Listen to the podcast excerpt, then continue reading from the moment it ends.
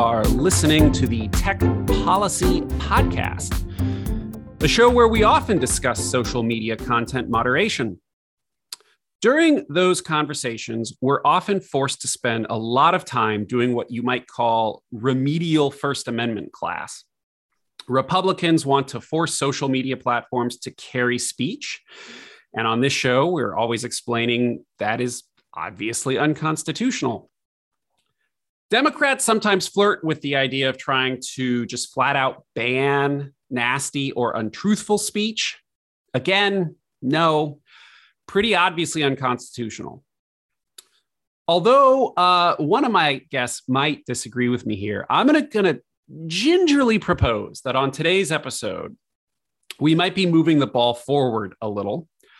Instead of discussing proposals that are ridiculous and wrong, we're going to discuss a set of ideas that I would categorize as pretty reasonable, but but still wrong. Uh, and maybe there's even a sliver of right somewhere in there. The topic at hand is algorithmic amplification. And it's all the rage on the Hill these days. We've seen a flurry of bills, some of them bipartisan, that seek to regulate in this area. I am, of course, your host, Corbin Barthold.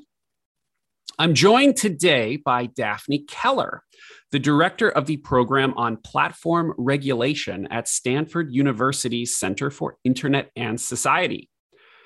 I'm also joined by my friend Ari Cohn, Free Speech Counsel here at Tech Freedom.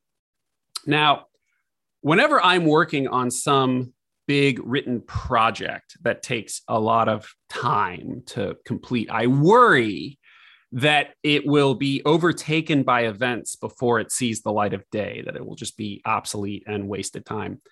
I really have to commend Daphne, whose work I admire so much, but especially this piece. She wrote a big, interesting paper that has only become more relevant since it was written. If anything, it called that a topic would become relevant before most of us were paying much attention to it.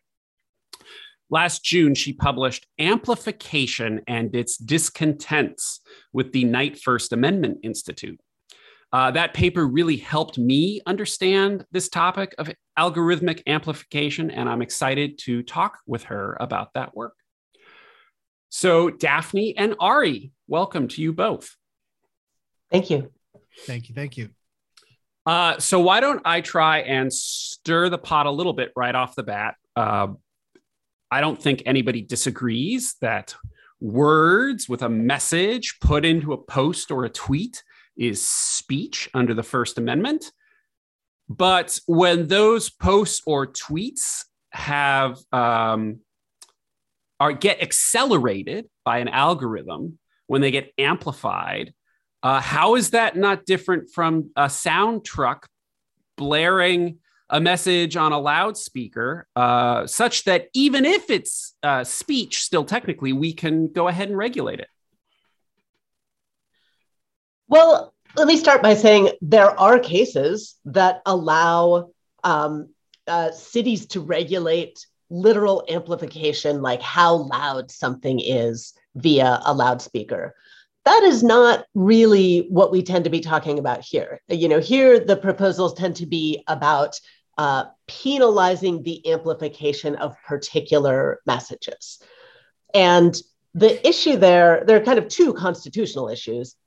One is about the speech rights of platforms, which is something we hear about a lot lately, particularly in the, the Texas and, and Florida litigation. You know, the idea that platforms themselves get to um, choose a ranking algorithm and can't, Congress can't come along and, and tell them to do it differently because that's an expression of, of their editorial rights. Um, that I think is broadly a correct argument under current Supreme Court precedent, but it's not actually the one I'm most interested in. I'm much more interested in the second First Amendment issue, which is about the rights of Internet users and the idea that their rights are affected if Congress comes along and says certain messages must be demoted or uh, certain illegal messages must be demoted. And we know that the consequence will be that platforms will demote this big margin of other uh, legal speech around it in ways that probably predictably will have disparate impact. And you know there's this whole whole body of problems um, when when platforms act at state initiative in a way that harms lawful speech. Um, and and part of what i'm pointing out in in the paper is under a bunch of Supreme Court precedent, it doesn't matter if Congress is saying delete that speech or instead saying demote that speech, stop featuring it in your recommendations or stop promoting it in a news feed. Those things are identical for First Amendment purposes. Um, the if if lawmakers restrict the distribution of speech or restrict the prominent placement of speech. The Supreme Court has said those burdens get the same strict scrutiny as outright bans. So there isn't this workaround where we say we're just going to regulate the amplified content. This isn't the same as regulating speech. And and Corbin, I'm with you. I'm kind of sympathetic to that. In a little part of me wishes we could do it that way, you know, and have some kind of balance where speech that might be illegal gets demoted, but that's okay because it's still on the platform, you know, et cetera. There's this kind of fuzzy balancing that um, that I think people are drawn to in the idea of restricting amplification without requiring platforms to delete the speech outright. But mm-hmm. the case law does not open the door to that kind of thing. Yeah, and that's kind of always the thing when it comes to to speech regulations is there's usually some kind of hook where it's a sympathetic cause. And the question is can you draw that line appropriately and, and really solve the problem without damaging free expression? In my opinion more often than not the answer to that is no. Um, but but there's there's always that hook and, and that's why it's such a, a, political hot button issue is because people can really glom onto the the the why behind people trying to do this kind of thing uh, which you know makes it a particularly tricky situation. One thing I'd like to highlight for any lawyers or people who really are uh, studying this issue um, with more than just a lay interest in mind, Daphne's paper is not only insightful and just you know really good at thinking through the issues but it's also just a very good piece of legal research that pulls together these supreme court cases discussing the topic of distribution and the problem so worth checking out on that level as well. Um, Ari, in terms of the proper analogy, you know, so much is new with uh, still with the internet and definitely with social media as it evolves. And so a lot of this discussion, we had an episode with Berin and uh, Eugene, Professor Eugene Volokh about common carriage and social media, and it kind of descended at points into a war of analogies, uh, which I'm not sure is always fruitful, but but here we are, and that's where things tend to trend.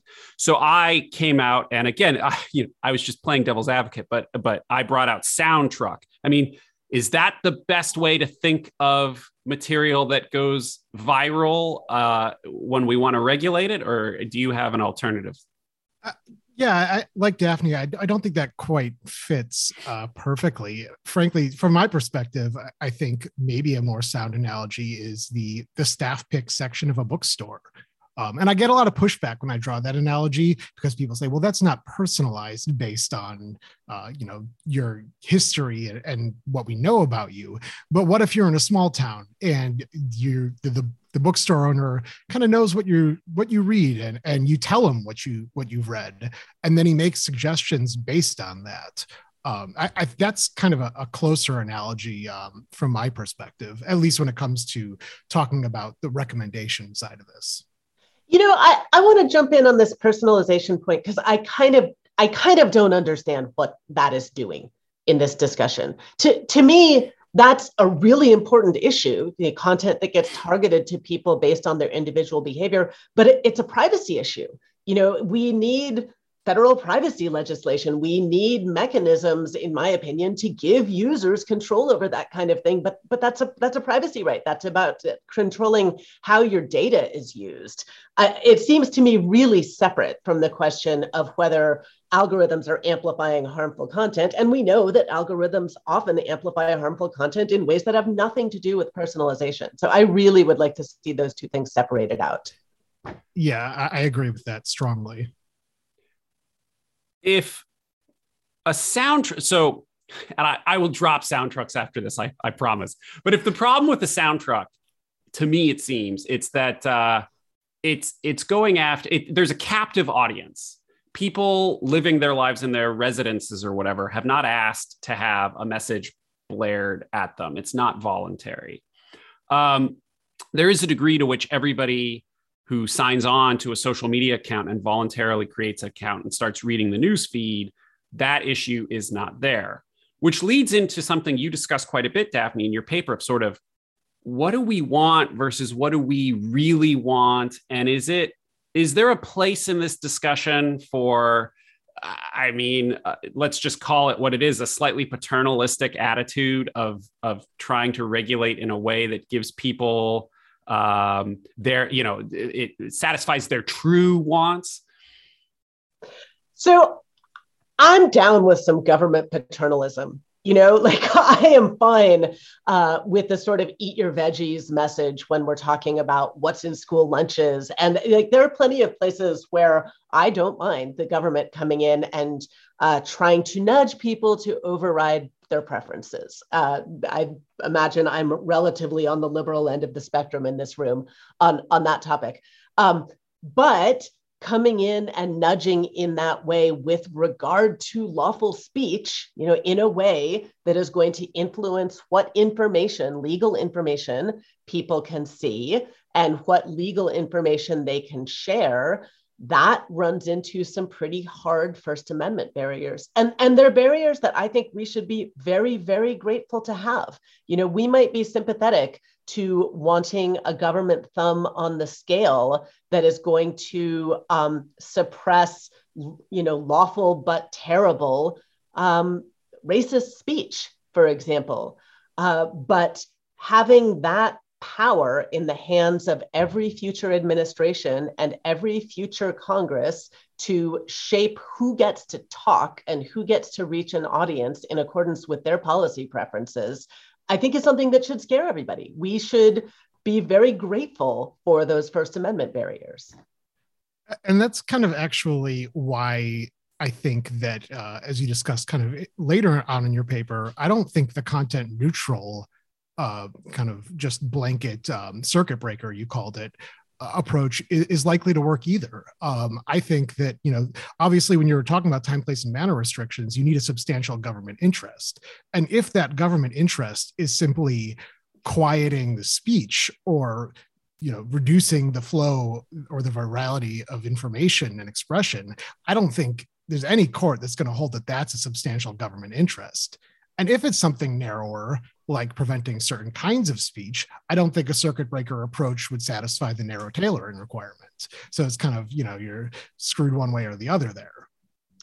Well, so I mean, the idea of a circuit breaker approach, and, and this I don't think is in any of the bills, although you, you can correct me, is just that you would have a quantitative cap on how speech gets amplified. So you can't gain more than X followers per hour, or you know, once you have a certain number of likes, you uh, are made less visible in the Facebook news feed or, or something like that.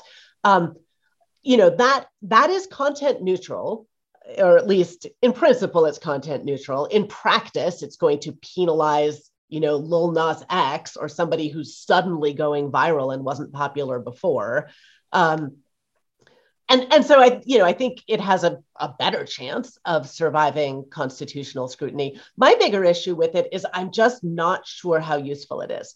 You know, it will uh, occasionally catch something dangerous like you know a lie about um, a breaking news event that is spreading like wildfire uh, but as an RA of mine who used to work in content moderation says, you know, told me most of the time it's going to catch despacito. You know, it's going to catch the many, many other things that go viral all the time and and take away resources in content moderation that could have been doing things that they know are more likely to be useful to focus on this thing that's just kind of the the hot button issue of the moment.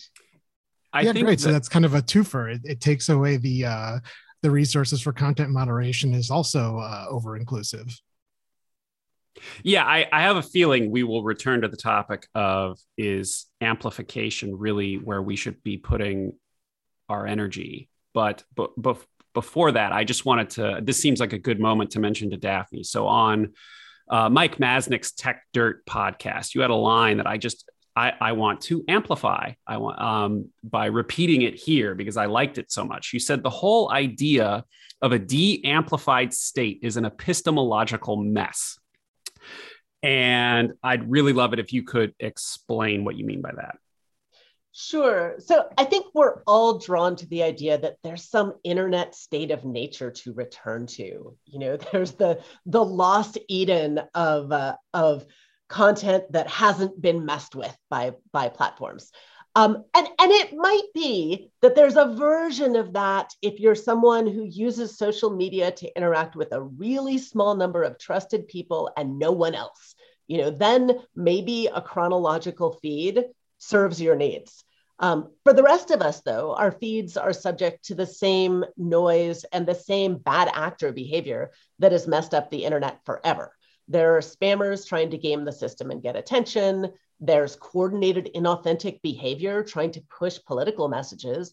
And the ways that platforms offset that are through algorithmic processes through you know for example facebook demotes things that almost violate its policies but not quite and Twitter, I assume if somebody is just tweeting the exact same thing every second for an hour, won't show you those things. They'll just show you one instance of when that person sent that message. You know, all of these are chronological mechanisms to offset ways that other people are trying to manipulate our information diet. Um, so the kind of like brain exploding thing to me here is on the one hand, there are these demands for platforms to fight inauthentic behavior you know people trying to manipulate what we see on platforms by like brigading to promote uh, Holocaust denial theories, you know, t- terrible things. So we, we want platforms to stop that inauthentic behavior. But we also say that if they use the algorithmic tools that are necessary to achieve that end, then they're being inauthentic. they're being manipulative. They are amplifying in a way that we want them to stop. And the problem is just there isn't a ground truth. There isn't some Edenic state to go back to that's real. And, and we can compare other things to it and say that's amplification and it's bad. I think also part of it is that people just really don't understand the role that algorithms play uh, in you know the internet generally. For my part, my favorite line of the whole paper uh, was "People on the internet are terrible," uh, and I say that with full self awareness of being one of those terrible people on the internet. Uh, but you know, it, it's true. I mean, I, I, think I've said this on every podcast I've I've been on. Is it, this is a human problem? Uh, you know, it's just human, human, all too human. Yeah, as well, I've. Oh, go ahead, Daphne. I, you know, I I will push back on that some and say I think using algorithms to correct for human misbehavior is good. like I am glad that you know Facebook is demoting the barely permitted, you know, the almost hateful but not quite hateful enough content. I'm glad that there are mechanisms out there to correct for spam. And I think for platforms themselves, it's really useful for them to think about algorithmic and ranking based responses to content in addition to straight up removal of content. You know, they should have this ar- array of tools at their disposal. Um, but Congress has a lot fewer platforms, excuse me, Congress has a lot fewer powers to restrict speech and experiment with different ways of doing that than platforms themselves do. So there's a, a real difference between asking, you know, when how can platforms use algorithms versus how can Congress regulate them? I mean, I actually, in my head at least, have a divide between um, I want mainstream platforms to cultivate a certain environment that has outer boundaries. Um, I think we all, as citizens, have a right to yell at them and tell them, look, if terrible people are going to be terrible, make sure it's not on your watch. I don't want to use your product if it's on your watch. While at the same time turning around and looking at legislators and being like, you're not going to like solve the problem of people being terrible just by implementing some kind of content moderation rule. Um, and so I kind of find myself doing a little bit of a plague on both your houses where I approve of Twitter booting nutters. And I also find people saying that we are going to fix, quote, like our democracy with the right content moderation law to be uh, a bit self righteous and misguided. I was going to say you both have more faith in humans than I do, but I, I think that uh, just got dispelled.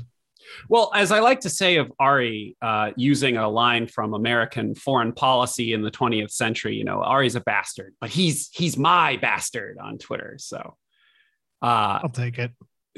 Why don't we back up half a step? I really wanted to just dive in and get into this stuff, but but um and, and not waste time laying too much groundwork since we like to be sort of a deep dive policy podcast. But we should take a moment, Ari, and maybe just lay out I said there's a lot of bills on the hill. Could you give uh, you know, just a sketch of what, what are we talking about? When we say algorithmic amplification, we've discussed uh, circuit breakers briefly, but what are legislators thinking about when they uh, explore that term in bills right now? Well, it's hard to tell because the bills just largely don't make any sense. Um, but the there's one uh, the Justice Against Malicious Algorithms Act. I think I got that right. Um, and that one would uh, remove the immunity provided by Section 230C1 when a website knew or should have known that it was making a personalized recommendation. I wonder what should have known you were making a personalized recommendation means, or recklessly made a personal recommendation. Also, don't know what that means really, that materially contributed to a physical or severe emotional injury to a person.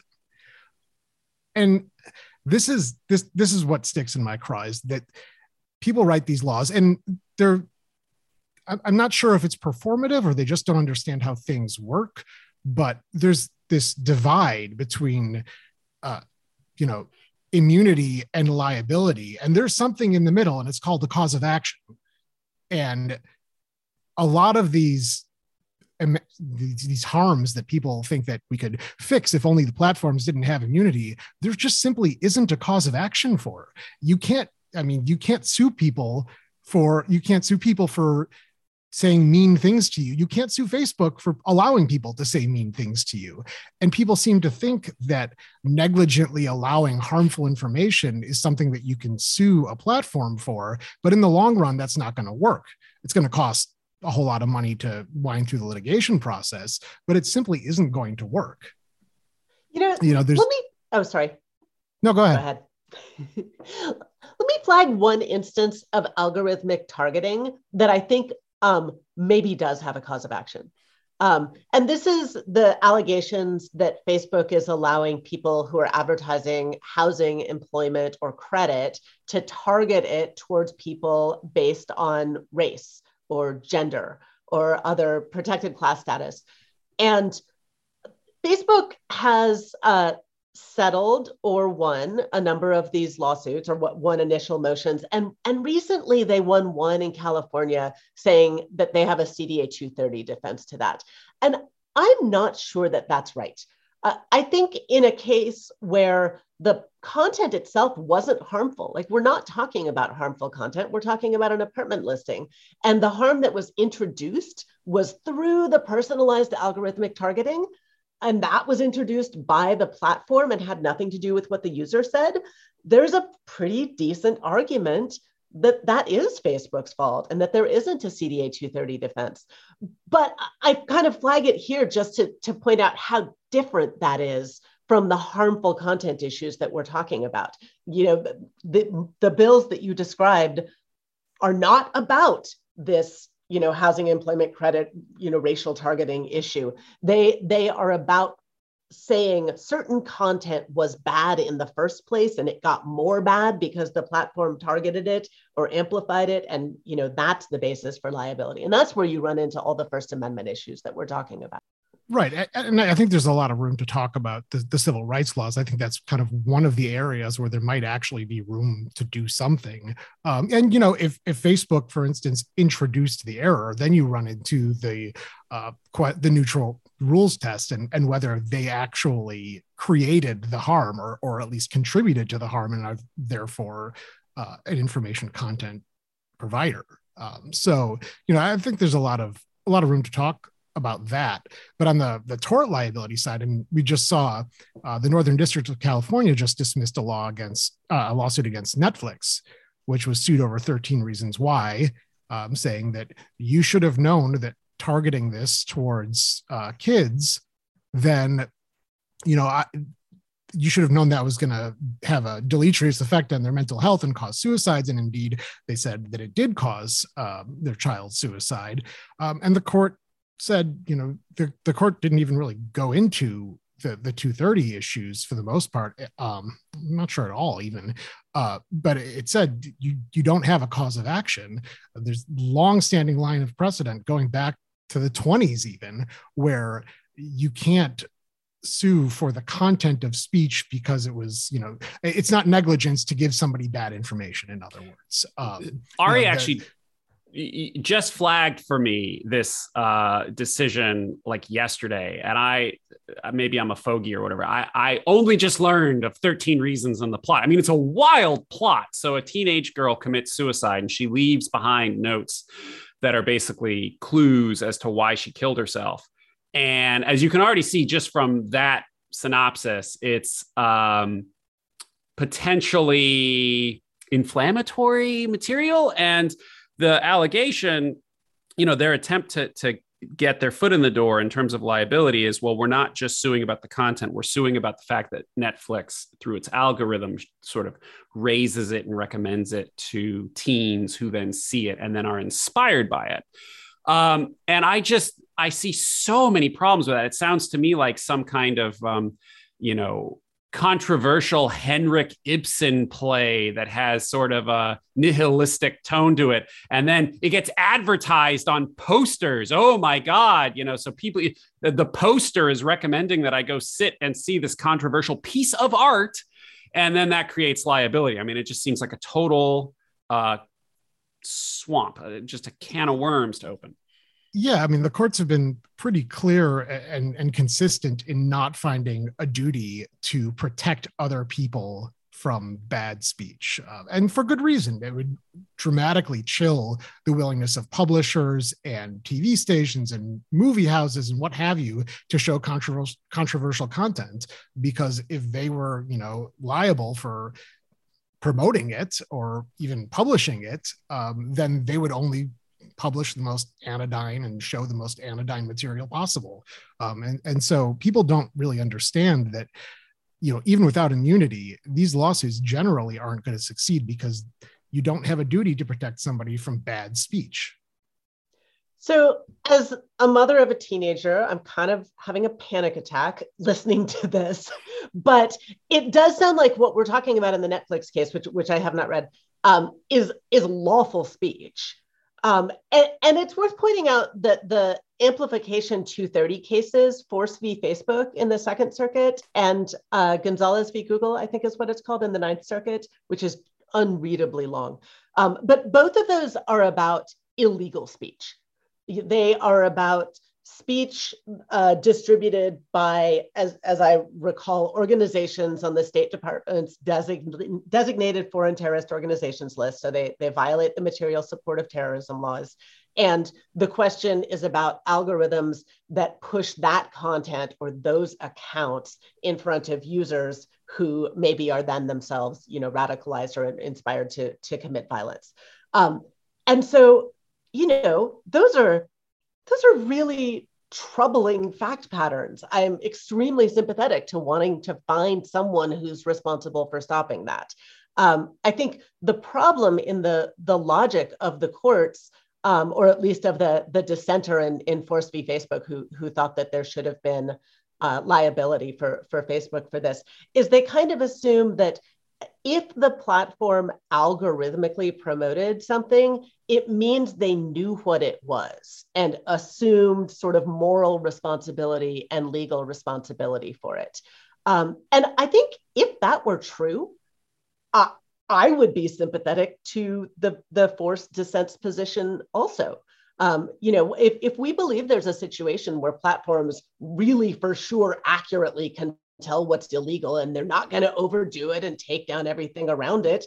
That's the situation where telling them to take things down makes sense. And why stop at making them take it out of recommendations? You know if, if it's for sure illegal uh, you know and and they can tell and they're not going to screw it up all the time you know maybe having them remove it makes sense. But as i think anyone who gets targeted ads knows algorithmic amplification and targeting is not a product of the kind of deep knowledge and insights um, that that the dissent I think was assuming.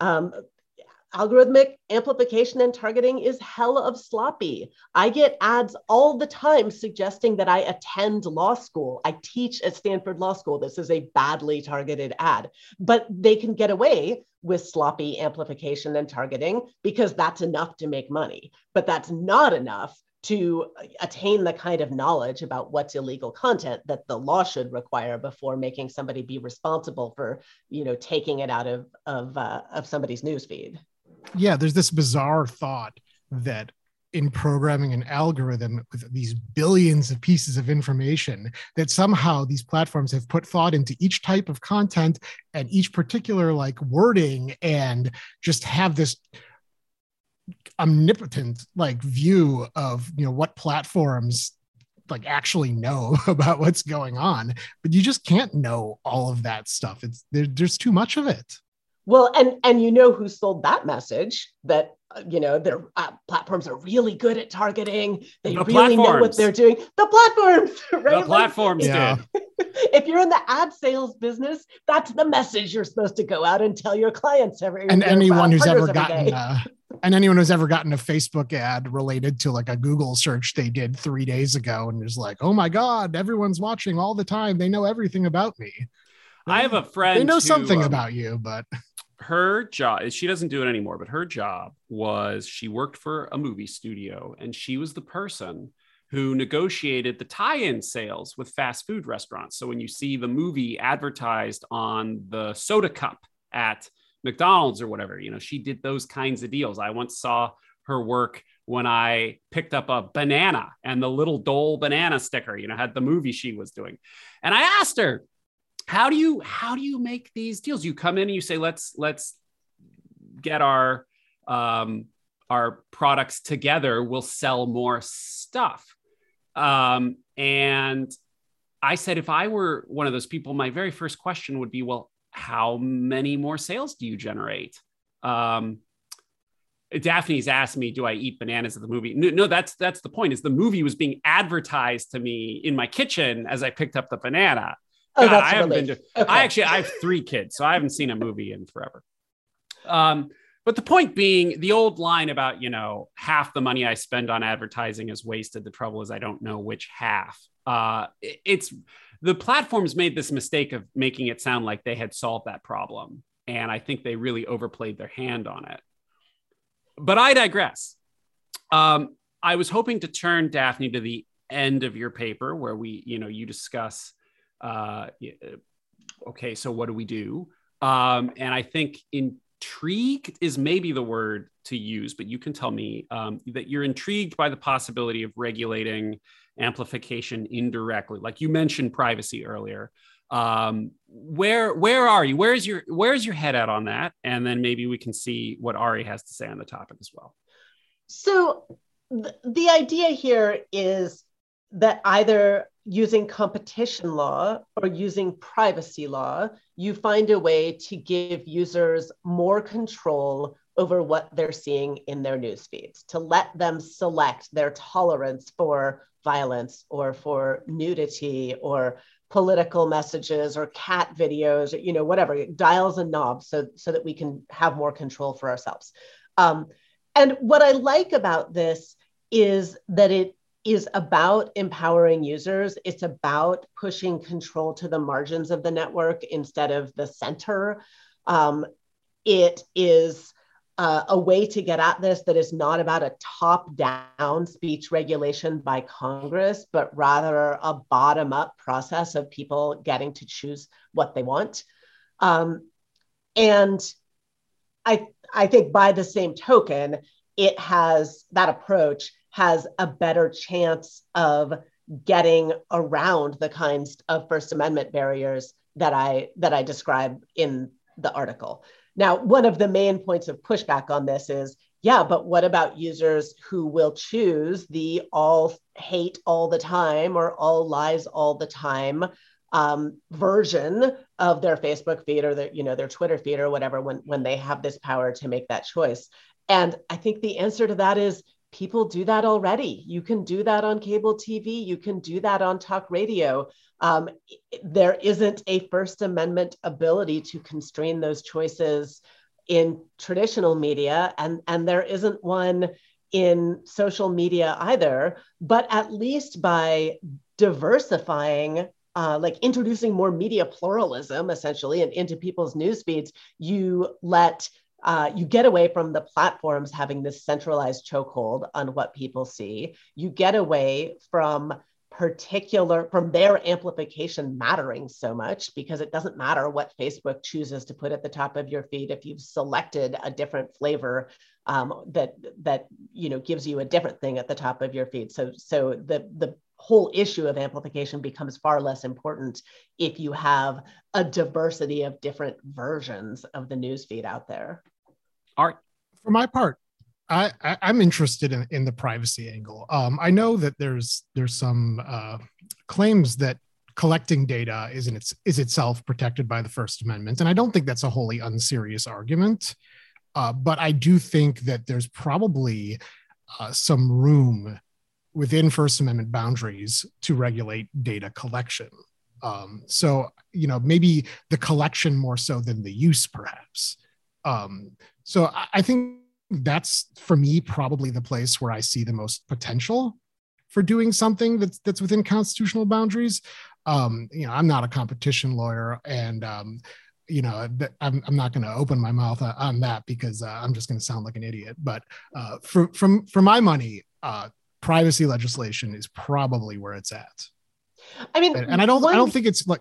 Sorry, go ahead one version of this is what my Stanford colleague Francis Fukuyama, working with a, a big team of people at Stanford, including Marietje Schaake, former member of the European Parliament, uh, what th- they put out this recommendation for something they called middleware, um, and for them, this was a competition mechanism. It was a way of using a competition approach, not current competition law, but potential competition law, um, to address problems of speech and disinformation and electoral manipulation. And, and their idea was that, uh, you know, it's kind of like what I described before. As a user, you get to um, select your preference for the kinds of content that you see. But instead of that being settings that you communicate to Facebook or Twitter or YouTube, uh, it's a, a, situation where Facebook or Twitter or YouTube have to open up their platform to competitors who will offer competing ranking and content moderation services. So you can choose the Disney version of YouTube or a version of Twitter that's curated by a Black Lives Matter affiliated group, or a version of Facebook uh, that your church set up. Um, and this, you know, th- this is very interesting to me. I think it, I've, I've written a piece in um, the Journal of Democracy pointing out the just the logistical hurdles um, to getting there, in, including privacy hurdles and technical hurdles and, and revenue hurdles. But but it's a fascinating approach to me um, because I, I kind of love the idea of introducing competition at the layer of content moderation and having that be a way to kind of break down the monolithic control over public dialogue that people are worried about from platforms today. Um, content moderation plugins for social media. That's that's really something. Well, if we look across uh, media sort of in the late 20th century, there there does seem to be a hint of sort of the rise and fall of empires. I mean, you take television, we had NBC, ABC, CBS, and then we had even in the 90s, um, there were a few shows that every everybody watched. You know, the NBC Thursday lineup with Seinfeld, and everything's kind of broken down, and people get their information in a much more diffuse manner. Um, with that as background, Daphne, putting the law aside, are you optimistic that there might be some kind of middleware or or other diffuse, you know, blue sky protocols, not platforms, uh, development just in the market by itself in years to come? So left to my own devices, I would be pessimistic, you know, because of as, as, I put it in this this short article on middleware, you know, the major hurdles I see to just the technical design and, and how the data sharing works and so forth. Um, but there are all of these technologists running around trying to make this work, including, you know, Twitter launched Project Blue Sky, as, as you mentioned, which is exactly this. It's an effort to make middleware work. And apparently Twitter sees that as in their business interests, or, or they wouldn't have done it. Uh, there are, you know, investors out there uh, putting money behind systems like this. Uh, so the fact that I don't trust the investors. They, you know, they they get irrationally exuberant about all kinds of things. But the the technology. I have a bunch of money like... sunk into Truth Social. I don't know what you're talking about. Sorry, go ahead. But the the the the, the confidence and enthusiasm of a bunch of technologists about this does give me optimism. You know, it makes me think at a minimum, this is a place that does not run into as many constitutional dead ends and that may have a way forward. And we should be kicking the tires and, and figuring out if we can make that work. Well, and if you can get platform buy-in, uh, you kind of take the only real constitutional issue that, which would be the platform's uh, rights, uh, out of the equation and you're, you're pretty much home free at that point if you can get platform buy-in. So you know more power yeah, to think, them if that I, I think you might get twitter's buy-in and not facebook's buy-in. So it's an interesting. what interesting makes you say that? Um to be maybe slightly provocative i mean w- certainly on this podcast we discuss this topic social media content moderation a lot and it's interesting. It has a lot of ins and outs but um, are we perhaps investing at, at, we big big grand we as a society or whatever? I don't know as as think people or the chattering class. Or do we invest too much energy in this? It, it seems to me like there is a vast epistemological divide in the country right now to use that fancy word again. And people are just very upset about it and they are grasping for something that they can point to um, as a, as a cause or perhaps as a fix. Um, and I I just sort of feel like the I'm going to pick on them. The Aspen Institutes of the world are spilling a lot of ink on a topic because I don't know, say they're looking for their keys where the light is good. That's interesting you know that that's that's where i'm looking too so i i hate to fault anyone else for focusing too much on on content moderation issues. Um well to I mean, be clear you... if i had to go to content moderation island and i could only take like three other people to work on the issue you would you would be there. So you're fine. And i'm chopped liver? Boy you've got important work to do on twitter fighting the crazy directly. You're in the trenches ari so, I mean, my, my simplest answer maybe is just the, the thing that I've said before, which is I think there are ways forward via competition and privacy that we should be examining you know for all of these both constitutional reasons and practical reasons and hey maybe this is actually a good idea reasons. Um, but i come at those as ways to address problems of content moderation um, and so I'm not sure I'm getting myself out of, of the box that you're talking about. You know, maybe we should be focusing on climate change. Maybe we should be focusing on voter rights. Maybe we should be, fo- you know, they're, they're on nutrition. There are many, many other things out there. Um, but I'm not, I mean, what else should the Aspen Institute have focused on? Uh, that's the thing. I mean, I don't want to be offensive. Like, it's a living. Like, we have well, I'm going to get really out there. You know, Peter Turchin has the theory of overproduction of elites in societies, that it, it, a sign that a society has uh, serious problems is when they overproduce elites. So the French nobility, there's too many sons for the titles and it creates conflict. And in America, the analogy would be we have too many lawyers per capita. So you end up with a lot of people who, um, don't have a great space to do productive work at all. I say that as somebody who's clearly, you know, ripe for this category. So, you know, don't don't get me wrong. I'm pointing my finger at, at myself. Um, so it's a very very deep question. I mean, you're not gonna I don't know, hire people to go door to door to try to uh, combat the message that Dan Bongino does on the radio. Um, I think what I'm more getting at is not solutions at the level of what should be people be doing with their time, although I'm sure that's how I framed it at the outset. It, but equally important is do we need to be toning down the rhetoric of what content moderation can achieve? So I think there is a level of rhetoric that is extremely unhelpful and, and that tends to dominate congressional hearings, which is fighting about what the speech rules should be. Uh, where one side is like, you need to take down more. How could you have failed to take down X? And the other side is, you need to stop taking down so much. You know, why did you take down X?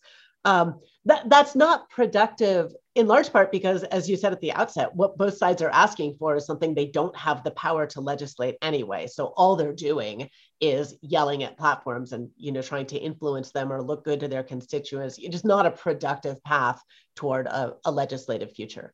Um, but I do think once you get away from what is the right rule for speech, it is appropriate to ask a lot of questions about if we're going to outsource speech rules to platforms to enforce, as we do for copyright, for example, and for federal criminal law, what is the right structure for that to avoid unintended consequences of, of, of all sorts? Um, if we are going to have a society with highly concentrated ownership of platforms and uh, you know, speech rules voluntarily developed and enforced to many, many, many people by those platforms.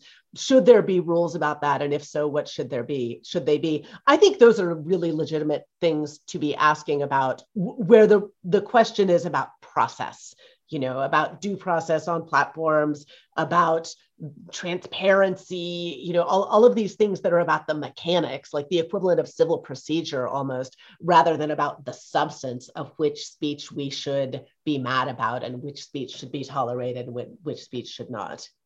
I'm a little less bullish uh, on even the process stuff, um, but that's just because my my general guiding principle in life is stop expecting the law to fix all of humanity's problems.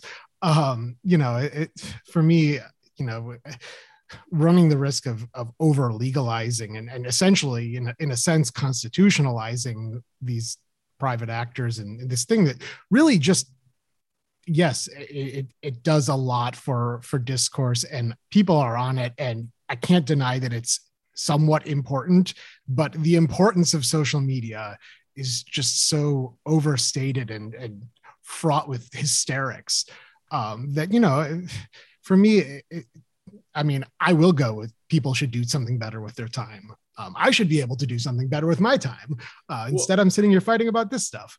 Um, i just but you know yeah i look at um I, I I look at the way that my priors are drifting away from the priors of others, both in the elite class and then sort of the like the Trump base of the world. I I clearly don't understand and wouldn't pretend to be able to under like grasp how they see the country. And I see these divides, and I I I have this maybe bad habit of looking at it across the vast expanse of history. Neil Chilson and I, on a previous episode, were talking about like what could the Roman Empire have actually done in the third century to reverse a downward trend and like avoid the crisis of the third century and like reverse the debasement of the currency and all the problems they had. And it's like the answer is nothing. Like there's these grand trends that are much deeper than little individual things that we point at.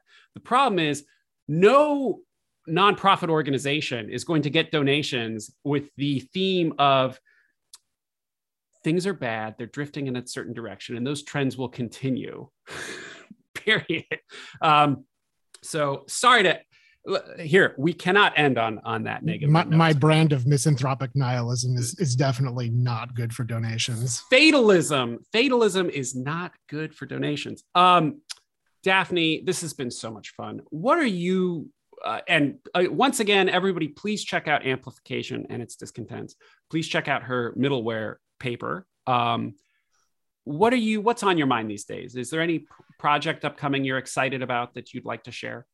Well, so I'm focusing a lot right now on on what the European Union is doing in the Digital Services Act um, which might make it not matter what the United States does um, because it will set rules that platforms will then uh, comply with globally in many cases. Um, and so, you know, it will affect Americans' use of the internet, um, you know, wh- whether we want that or not. Um, and I think I, I did an op ed in The Hill a year ago saying there are really good things about the Digital Services Act the DSA, and Congress should emulate them. And that includes, you know, differentiating between different kinds of technical providers on the internet. So you're not treating infrastructure providers like Cloudflare the same way you're treating Facebook. Uh, splitting out competition, privacy, and content issues and not just munging them together in weird hybrid laws the, the way that we tend to do here, and being real, realistic about the process of content moderation and the ways that it goes wrong. So, those are good things about the DSA.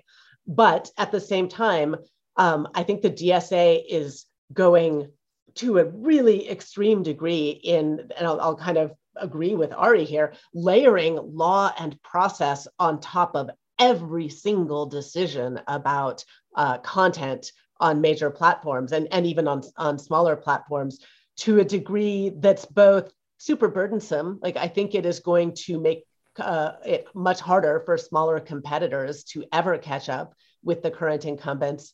Um, and also, I'm I am not sure that the cost benefit analysis there makes sense. That having multiple layers of appeal for every single decision a platform ever makes and extensive documentation sent to the government of every single decision a platform ever makes i'm not sure that uh, that that on net um, is a good system uh, and and so I'm I'm doing a lot of thinking about that about the the limits of asking for better process and the limits of asking for transparency and you know what the useful things are that we should ask for and what are the things that are just being added on because they sound good to somebody who hasn't thought about it very much. Well, Daphne, you have an open invitation to return to the show anytime to discuss Europe um, or anything else, frankly. Um, to all of our listeners, I, I really I can't emphasize this enough. Um, Daphne is one of the people who's actually thinking seriously about these issues um, and doing the hard work while so many other people just shout at each other. So please, you know, follow her on Twitter, amplify her, um, and uh, you know, it was real and real real honor to have you on. Thanks so much. I really enjoyed this discussion. Thanks to you, Ari, for joining us as well. As always, thank you so much, Daphne. I'm Corbin Barthold. Until next time. The Tech Policy Podcast is produced and distributed by Tech Freedom, a nonpartisan nonprofit think tank in Washington, D.C. To learn more about our work, make a tax deductible donation, or find other episodes, find us online at techfreedom.org.